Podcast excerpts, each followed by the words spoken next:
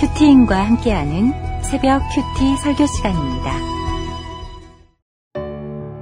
제자 중 여럿이 듣고 말하되 이 말씀은 어렵도다 누가 들을 수 있느냐 한데 예수께서 스스로 제자들이 이 말씀에 대하여 수군거린 줄을 아시고 이르시되 이 말이 너희에게 걸림이 되느냐?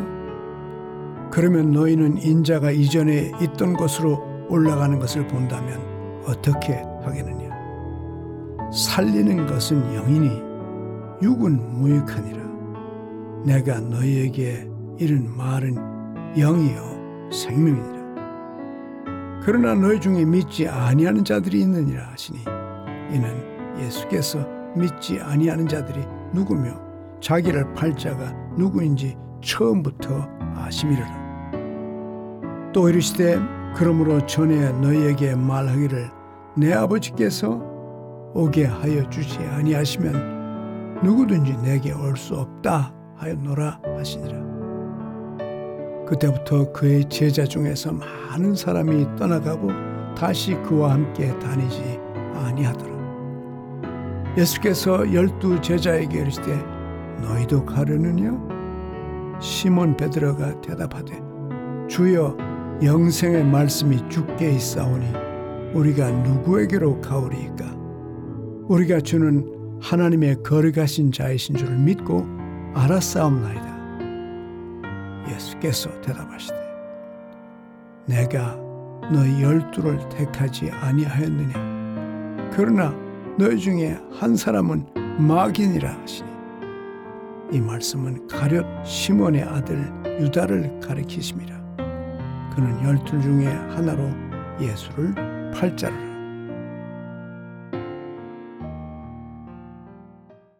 네, 예수님께서 생명의 떡에 대하여 말씀을 전하셨습니다.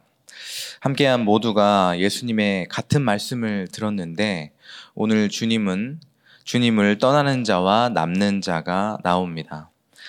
많은 제자들과 사람들이 떠납니다. 이럴 때 어떤 생각이 드시나요? 예수님의 사역이 실패했다고 여겨지십니까?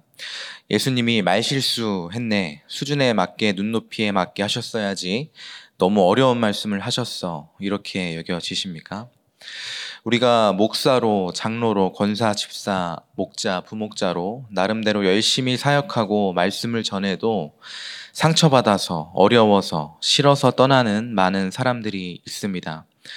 물론 직분자라 하여도 백 퍼센트 죄인이기에 연약하고 또 깨지지 않는 것 때문에 정말 상처 줄 수 있습니다. 내가 상처 주는 말과 행동을 하진 않았는지 회개하고 돌아봐야 하겠지요. 그러나 예수님이, 예수님의 사역이 실패하지 않았다는 것을 우리는 들은 말씀을 통해 알고 있습니다. 오늘도 은혜로 인도하시는 구원의 역사를 통해 알고 있습니다. 나에게나 실패이지 영생의 말씀은 오늘도 역사하는 것입니다. 그렇다면 무엇으로 하여금 주님을 떠나게 하는 것일까요? 예수님은 영생의 말씀을 전하고 계시는데 왜 사람들은 떠났을까요? 왜 나는 열심히 사명 감당하고 있는 것 같은데 이렇게 떠나는 사람들이 있는 것일까요? 정말 변하지 않는 나 때문에, 떠나는 그들 때문에 삶이 괴롭습니다. 정말 말씀과 공동체의 남은 자가 되었으면 좋겠습니다. 주님 곁에 남은 자가 되고 싶습니다. 오늘 큐티인 제목은 주께 있는 영생의 말씀입니다. 오늘 주신 영생의 말씀을 함께 묵상해 보고자 합니다. 주께 있는 영생의 말씀은 첫째, 마음의 걸림으로 찾아옵니다. 육십 절입니다. 제자 중 여럿이 듣고 말하되 이 말씀은 어렵도다 누가 들을 수 있느냐 한데, 육십 절에 보면 제자 중 여럿이 듣고 말하되 이 말씀은 어렵도다 누가 들을 수 있느냐 말합니다. 어디서 많이 듣던 말이죠. 아, 오늘 말씀 정말 어려워. 우리 개아씨도 도통 무슨 말씀이신지 맨날 생각하래, 이렇게 했죠. 다른 사람이 아니라 제자들 중 여럿이 어렵다고 합니다. 여럿의 제자들 중 열두 명의 제자가 포함되어 있는지 아닌지는 정확히 알 수 없지만 그렇게 엘리사 곁에서 기적과 말씀을 체험한 게하시도 말씀이 들리지 않았습니다. 예외가 없습니다. 오늘 믿음이 없는 유대인들에게 말씀이, 말씀을 받아들이는 것은 거의 불가능한 일이고 예수님의 제자들 중에서도 받기에 어려운 말씀이었습니다. 어떤 말씀이 그렇게 어려웠을까요? 어제 말씀에 내 살은 참된 양식이요 내 피는 참된 음료로다. 내 살을 먹고 내 피를 마시는 자는 내 안에 거하고 나도 그의 안에 거하나니. 이 말씀을 듣고 이게 무슨 말이야? 내가 예수의 출생을 다 아는데 목수의 아들인 것을 내가 아는데 피와 살을 먹으라는 게 무슨 말이야? 이렇게 수군거립니다. 영의 말씀을 하시는데 육의 가치관으로 들으니 어렵고 이해가 안 됩니다. 누가 들을 수 있느냐? 수군거립니다. 말씀이 어려우면 예수님께 물어야 하는데 시, 사건이 어려우면 말씀과 공동체에 묻고 듣고 적용하고 통과해야 하는데 수군거립니다. 나는 저 사람 도저히 이해할 수 없어. 나는 한 번 아니면 아니야. 웬만해서 내가 안 그러는 거 알지? 당신이 뭔데 뭘 안다고 처방이야. 누구의 말도 듣지 않고 답도 없지, 답도 없이 혼자 수군거립니다.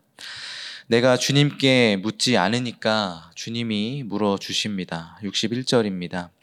예수께서 스스로 제자들이 이 말씀에 대하여 수군거리는 줄 아시고 이르시되 이 말이 너희에게 걸림이 되느냐?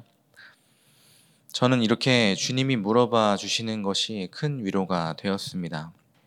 이 말이 너희에게 걸림이 되느냐? 답도 없는 내 생각에 빠져 괴로워하는 인생에 찾아와 주셔서 물어 주십니다. 원어를 보면 이것이 너희를 노하게 하느냐, 이것이 너희를 넘어지게 하느냐 이렇게 물으십니다. 사실 우리 마음의 걸림은 예수님 때문이 아니죠. 나는 예수님을 복받는 도구로 삼고 싶은데, 인정받고 싶은데, 성공하고 싶은데, 이 고난에서 벗어나게 해줄 것으로 여기는데 예수님께서 피와 살을 먹으라 하시니 걸림이 되고 구원 때문에 십자가 지는 고난을 이야기하시니 걸림이 되는 것입니다. 육십삼 절에 살리는 것은 영이니 육은 무익하니라. 내가 너희에게 이른 말은 영이요 생명이라. 나는 육의 것을 외치는데 영의 것을 말씀하시니 나에게 걸림이 됩니다. 말씀 십자가 고난 적용을 이야기하니 걸림이 됩니다. 눈앞에 그리스도를 만나고서도 지각하지 못하는 걸림입니다. 적용 질문입니다. 나는 어떤 말씀과 사건 때문에 수군거리고 있나요? 생각만 해도 마음에 탁 걸림이 되는 사람은 누구입니까? 그 한마디는 무엇입니까? 나는 육의 생각과 영의 생각을 분별하고 있습니까? 언젠가 저의 아내가 저에게 이런 말을 한 적이 있습니다. 당신은 아주 그냥 넘어가는 게 없어. 피곤하다, 피곤해. 옆에서 보는 나도 이렇게 피곤한데 당신은 오죽 힘들겠어? 여보는 그냥 인생이 피곤하겠다. 어, 그냥 좀 그러려니 해. 따라해봐. 그럴 수 있었겠다. 그럼 저는 그럴 수 있었겠다 합니다. 그리고 이어서 또 따라해봐. 힘들었겠다. 그럼 저는 또 힘들었겠다 합니다. 그럼 아내는 마치 제가 자발적으로 한 이야기를 들은 양 가슴을 쓸어내리고 갑니다. 처음에는 황당해서 지금 뭐 하는 거냐고 내가 에이아이냐고 반문했는데 얼마나 내가 그럴 수 있었겠다, 힘들었겠다를 안 하면 이렇게라도 적용을 시키나 미안한 마음이 듭니다. 참 이것이 저의 나병인 것 같아요. 뭐 하나 걸리는 게 있으면, 걸림이 있으면 그냥 넘어가지 않고 집요하게 묻고 생각하고 그리고 또 저에게는 왜 이렇게 걸리는 게 많은지 저도 정말 괴롭습니다. 그 한마디는 왜 했을까? 그 의미는 뭘까? 왜 그런 표정을 지었을까? 왜 이 상황에 이 상황에 그런 말을 했을까? 꼬리에 꼬리를 무는 묵상이 아니라 집착을 합니다. 저의 이 나병은 사역을 함에 있어서도 공동체에서도 여실히 드러납니다. 이번 큐지컬 상속자를 준비하면서도 왜 이렇게 걸림이 많은지 강박적으로 이 본문의 의미가 이 대사가 맞나 이 노래의 분위기가 맞나 저 스스로도 믿지 못하고 남도 못 믿고 잠을 못 잡니다. 개아시를 묵상하면서 정말 개아시가 되었어요.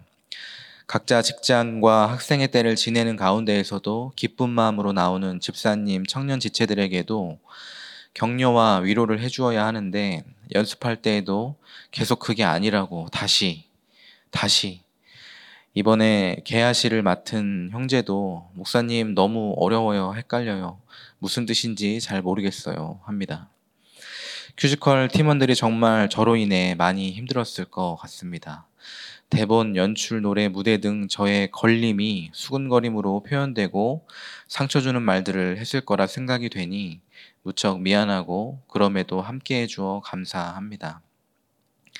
한 영혼을 헤아리지 못하고 나의 옳고 그름의 잣대로 지적질하고 집착하는 개아시 같은 저 때문에 정말 공동체가 수고하고 있습니다. 끊임없이 영의 일로 보지 못하고 자꾸 옳고 그름의 문제로, 인본적인 문제로 사람과 사건을 보니 해석이 안 되고 괴로운 것 같습니다. 걸림의 나병의 저주로 괴로워하는 저를 불쌍히 여기셔서 눈이 열리길 기도 부탁드립니다. 주께 있는 영생의 말씀에 둘째로 떠나는 자와 남는 자가 있습니다. 육십육 절입니다. 그때부터 그의 제자 중에서 많은 사람이 떠나가고 다시 그와 함께 다니지 아니하더라. 그동안 예수님께서 보여주신 표적으로 많은 제자들이 모여들었습니다. 베데스다 연못가에 있는 삼십팔 년 병자를 고치신 이적 사건, 오병이어, 물 위를 걷는 이적을 보고 모여, 모인 사람들입니다. 그런데 이들은 이 땅에서의 떡을 추구하고자 모인 이들이기 때문에 그래서 표적만 보고 표적 너머의 것을 보지 못하니 떠납니다. 떡을 쫓으니 예수님이신 생명이신 예수님이 보이지 않아 떠나고 맙니다. 허다한 무리들이 예수님을 버리고 떠납니다.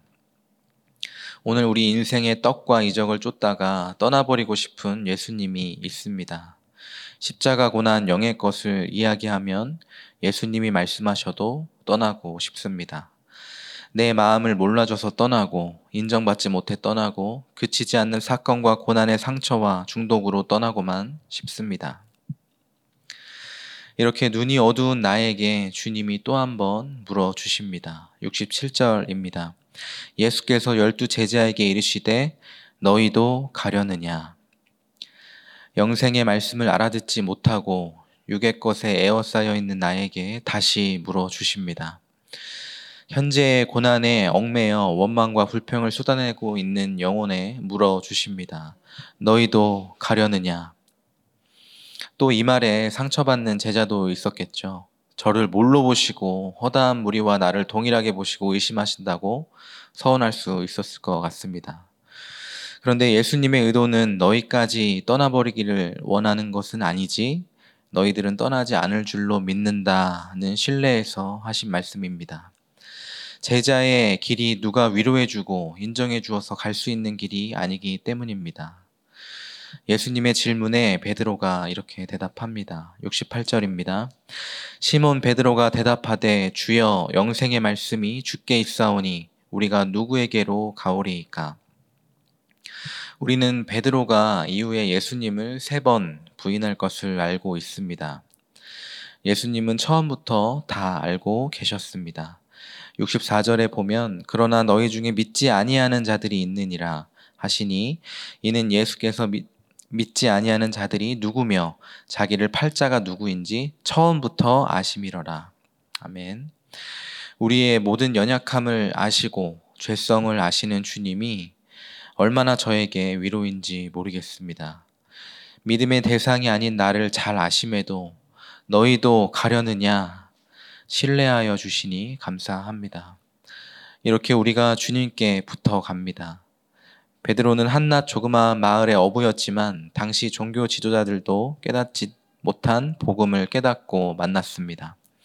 부족해도 연약해도 사십구 대 오십일로 영의 것을 선택하며 주님께 영생의 말씀이 주께 있다고 떠나지 않겠다는 베드로의 고백이 우리들에게 저에게 필요합니다. 예수님이 예수님이 하나님의 거룩하신 자인 줄 믿고 아는 믿음이 필요합니다. 예수님을 알기도 믿기도 해야 합니다. 적용 질문입니다. 나는 지금 어떤 자리에서 떠나 다시는 함께하고 싶지 않습니까? 교회입니까? 목장입니까? 어떤 사람입니까? 너희도 가려느냐? 묻고 돌아보야 할 공동체는 누구입니까? 연약하고 부족해도 영생의 말씀이 공동체에 있는 것이 믿어지십니까? 주께 있는 영생의 말씀은 셋째, 내가 유다임을 알아야 들립니다. 칠십 절, 칠십일 절입니다. 예수께서 대답하시되 내가 너희 열두를 택하지 아니하였느냐? 그러나 너희 중에 한 사람은 마귀니라 하시니 이 말씀은 가룟 시몬의 아들 유다를 가리키심이라. 그는 열둘 중에 하나로 예수를 팔자러라. 예수님이 말씀하셔도 걸림이 되는 순간이 있습니다. 허다한 무리가 제자라고 왔지만 영생의 말씀에 모두 떠나는 것을 보았습니다. 갈 사람은 가고 이제는 알곡과 가라지가 분별이 되었다고 생각했는데 이제는 회개했다고 생각했는데 충격적인 말씀을 하십니다. 너희 중에 한 사람은 마귀라고. 예수님이 제자로 택하셔놓고 또 마귀라고 하십니다. 나는 절대 아니라고 생각할지 모르지만 분명히 우리 중에 한 사람이 배반한다고 하십니다. 그 사람은 바로 바람피는 남편, 주식 도박하는 남편, 술, 담배, 게임 중독에 있는 자녀, 내 마음을 몰라주는 저 사람이다 라고 생각할지도 모르겠습니다. 그런데 우리는 그럴 때 내니까 돌아보아야 합니다. 예수님의 제자 가룟 유다가 배반을 했습니다. 주님과 함, 항상 함께 다니며 말씀을 듣는 제자였고 유능한 제자로 회개의 역할까지 담당하는 제자였습니다. 열심히 교회 다니고 헌신하여도 주님을 영생의 말씀으로 보지 못하는 그 순간, 걸림이 되는 그 순간, 그 한마디 한 사건에서 나는 배반자가 될 수 있습니다. 그 남편, 아내, 자녀, 그 사람이 아니라 내가 배반자일 수 있습니다. 그런데 주님은 다 아시면서 저 마귀 새끼 쫓아내지 않으시고 그냥 두셨습니다. 유다가 회개할 기회를 주셨습니다. 끝까지 주님은 물으시고 기다리시고 또 물으시고 또 기다리십니다. 내가 언제든 배반할 수 있는 죄인이라는 것을 알 때 내가 날마다 주님을 배반하는 유다라는 것을 알 때 주님의 은혜를 구하고 말씀이 들립니다. 적용 질문입니다. 내가 날마다 주님을 배반하는 유다임이 인정되십니까? 아니면 나는 절대 마귀는 아니지 하며 다른 사람을 지목하고 있습니까? 나를 배반하는 사건이 속히 주님께 돌이키라고 주신 회개의 기회임을 알고 있습니까? 내가 예수님을 배반할 자임을 알아야 말씀이 들립니다. 택함받은 제자여도 언제든 마귀가 되어 예수님을 팔아넘기고 분란과 분쟁의 축이 될 수 있음을 알아야 합니다.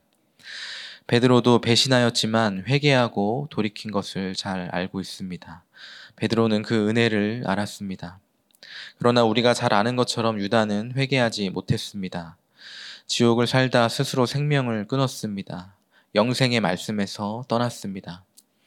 유다가 돌아오지 못한 것은 후회했기 때문입니다. 우리 인생의 많은 선택의 순간마다 주님을 배반하는 일이 있습니다. 이런 나를 주님이 다 알고 계십니다. 회개할 수 있는 기회를 주십니다. 하나님이 다 아십니다. 주님이 다 아십니다.